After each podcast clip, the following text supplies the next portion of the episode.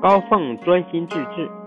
东汉时期有个书生叫高凤，家里人都从事农业生产。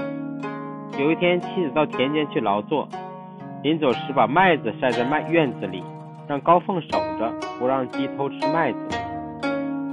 临近中午时，天空突然下起大雨，可高凤手里拿着竹竿，仍在专心致志地读书。他的妻子从田间赶回来收麦子。他这才猛醒过来，可是麦子已被雨水冲走了不少。